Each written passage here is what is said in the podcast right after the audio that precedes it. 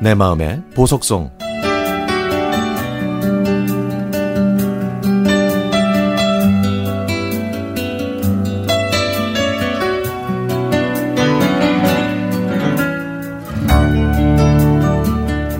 저는 대학교를 졸업하자마자 운 좋게 첫 직장 생활을 시작했습니다. 설레는 마음을 부여잡고 회사에 출근했던 첫날을 저는 아직도 잊을 수가 없네요. 그런데 두근거리는 마음은 이내 사라졌고 저는 회사에 정을 붙이지도 흥미를 느끼지도 못했습니다. 왜냐하면 회사에서 제가 해야 했던 일이 화장실 청소와 우편물을 받는 것, 이 두 가지밖에 없었거든요.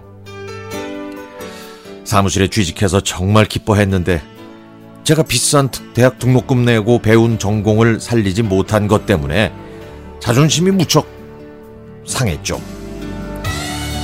저는 이대로 물러설 수가 없었습니다. 회사 일이 즐겁지도 않았고 마음이 편하지도 않았지만 그래도 이를 악물고 열심히 일했죠.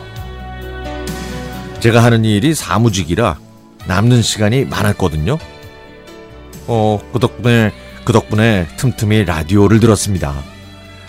그런데 라디오를 자주 듣다 보니까 어느 날 저도 모르게 라디오 작가를 한번 해볼까 하는 꿈이 생겼습니다. 저는 제 꿈을 이루기 위하여 미련이 없는 회사에 과감하게 사표를 내고 그만뒀죠. 그리고는 퇴직금을 탁탁 털어서 서울에 있는 방송 아카데미에 등록했습니다.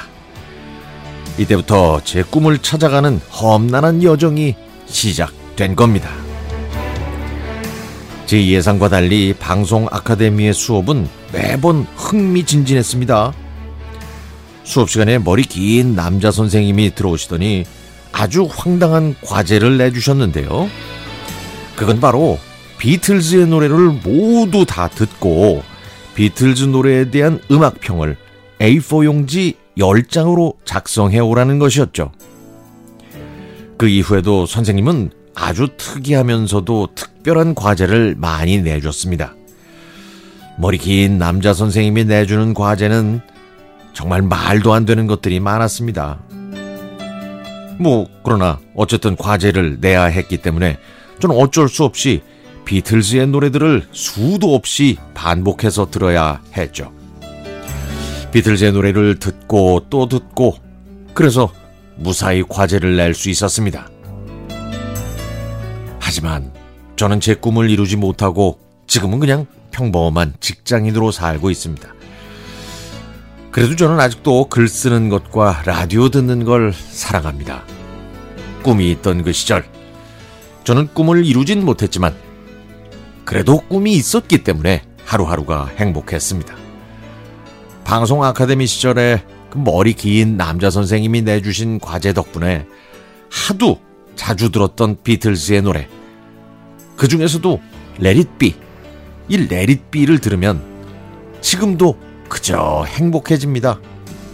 그래서 머리가 길었던 그 남자 선생님께 이 자리를 빌어서 다시 한번 고맙다는 말씀을 드리고 싶네요.